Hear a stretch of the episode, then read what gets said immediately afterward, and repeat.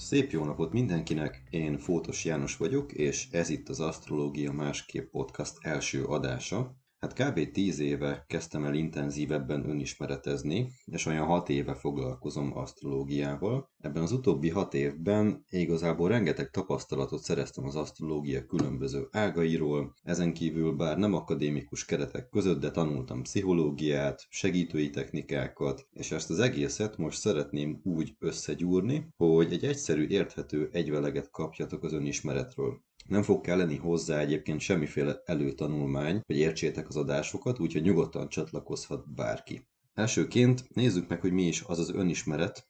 Röviden azt jelenti, hogy önmagunk kutatása, abból a kérdésből kiindulva, hogy ki vagyok én.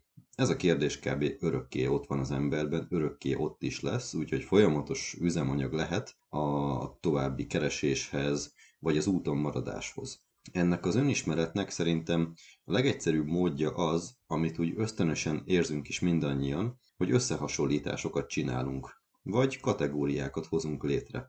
Például én nyugodtabb vagyok, mint a Feri, én tanultabb vagyok, mint az István, vagy én magasabb testalkatú vagyok, mint a testvérem, és akkor ezek egy idő után persze unalmassá válnak, jöhet a következő lépcső, például megnézzük, hogy mondjuk milyen lélektani típusba tartozunk. Vagy csinálunk személyiségteszteket, elmegyünk pszichológushoz, vagy elmegyünk egy eneagram szakértőhöz, számmisztikushoz vagy asztrológushoz, és akkor ott már mélyebb információkat kapunk. Ez az a pont, ahol nagy eséllyel leparkoltathatjuk magunkat. Ezt úgy értem, hogy végre van egy mélyebb leírás saját magunkról, amit mondjuk tegyük fel egy asztrológus kisilabizálta a horoszkópunkból, nagyon-nagyon sokunknak teljesen természetes ilyenkor, hogy beletesszük magunkat abba a kategóriába, amit az elemzés mondott. Tényleg nagyon könnyű ebbe belekényelmesíteni magunkat, én is átmentem ezen, sőt nem hiszem, hogy elkerülhető lenne ez az azonosulás, de azért egy idő után újabb rés keletkezik a pajzson, ugyanis ez a ki vagyok én kérdés, ez nem merül csak úgy ki, ez nem áll meg, nem vagyunk elégedettek azzal a kategóriával, amit mondjuk kaptunk egy elemzésen, megyünk szépen tovább, és akkor innen jön az, ahova egyébként én is hamar átváltottam, hogy a kategória szemléletből átmegyünk folyamat szemléletbe.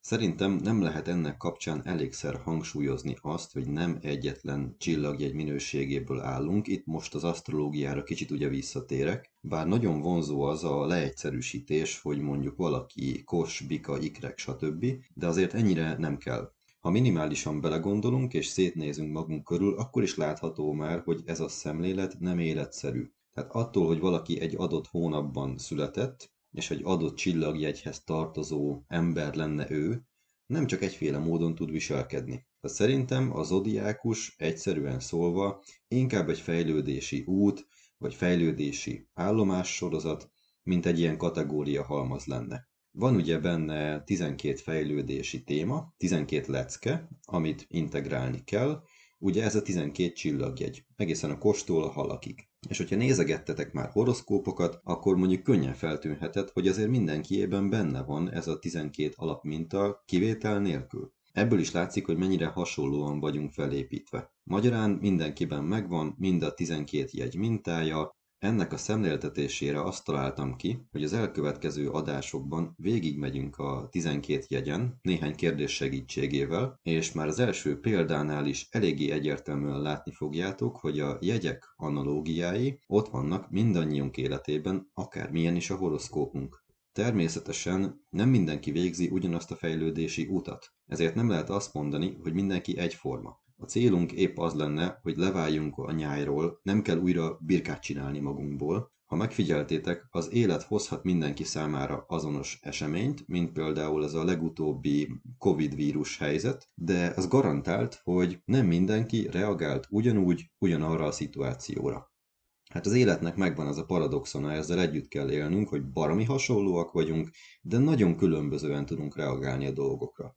Szerintem kezdjük is rögtön a kossal, hogy kicsit érthetőbbé váljon az, hogy mit akarok kihozni ebből az egészből. Ugye ez az első zodiákus jegy. tehát képvisel minden olyan minőséget, ami a kezdéssel, elindulással, megszületéssel kapcsolatos. Olyan fogalmak tartoznak hozzá, mint például az impulzivitás, erőteljesség, agresszivitás, bátorság, utattörés, magányos farkasság, férfiasság, harciasság, izzás, ütközések szeretete, jövőbetekintés. És akkor jöjjenek a kérdések, amelyek kicsit megvilágíthatják azt, hogy ezek a tényezők mennyire ott vannak mindannyiunk életében. Például volt-e már olyan, hogy impulzív voltál? Hát szerintem eléggé esélyes. Még a legjámborabb, totálisan halak túlsúlya rendelkező emberrel is előfordulhatott, hogy majd megette a penész egy gombóc csokifagyért gyerekkorában, és addig dühöngött, amíg meg nem kapta. Aztán volt-e már olyan, hogy agresszív voltál, vagy erőteljes voltál? Simán vissza lehet gondolni olyan pillanatokra, amikor mondjuk egy nem túl kellemes illatú hajléktalan odalépett hozzád, és elkezdett téged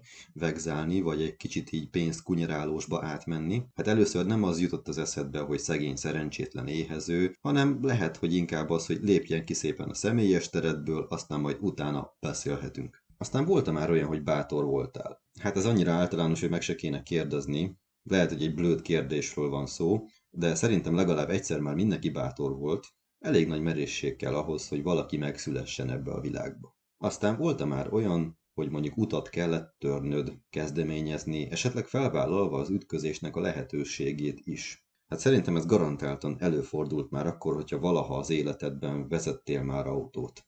De arra is lehet gondolni, hogy amikor a piacon éppen bevásárolsz, át kell törni a gurulós kosarak kavalkádját, hogy hozzájuss a káposztához. Aztán megnézhetjük azt mondjuk, hogy voltál-e már férfias. Hát minden férfi értetlenül állhat a kérdés előtt, úgyhogy inkább a hölgyeknek célzom most ezt, amikor mondjuk rá kell üvölteni a kutyádra. De arra is gondolhatsz, hogy mondjuk egyedül fel kell vállalni egy konfliktust, vagy megcsinálni egy állásinterjút, kiadni valami parancsot, vagy mondjuk felásni a kertet, összerakni egy IKEA bútort, ezek mind ilyen férfiasabb tevékenységek, és mivel minden nőnek azért van egy férfi oldala, Simán meg is lehet csinálni bármit a felsoroltak közül. Hogy ki mennyire férfiasodik el nőként, az már inkább terápiás kérdés. Itt most szimplán arról van szó, hogy voltál-e már férfias, ha ezeket a tulajdonságokat vagy ezeket a tevékenységeket már valaha csináltad, amiket most felsoroltam, akkor garantáltan voltál, és ezzel nincsen semmi gond. Szóval nagyjából így állunk a kos csillagjegynél, lehetne még sorolni a kérdéseket, de szerintem felesleges. Egyszerűen szólva, a kos nem csak azoknál játszik szerepet, akik annak a havában születtek, vagy esetleg a holdjuk, aszcendensük ebben a jegyben van, hanem valamilyen szinten azért mindenkinek van dolga a kos témájával.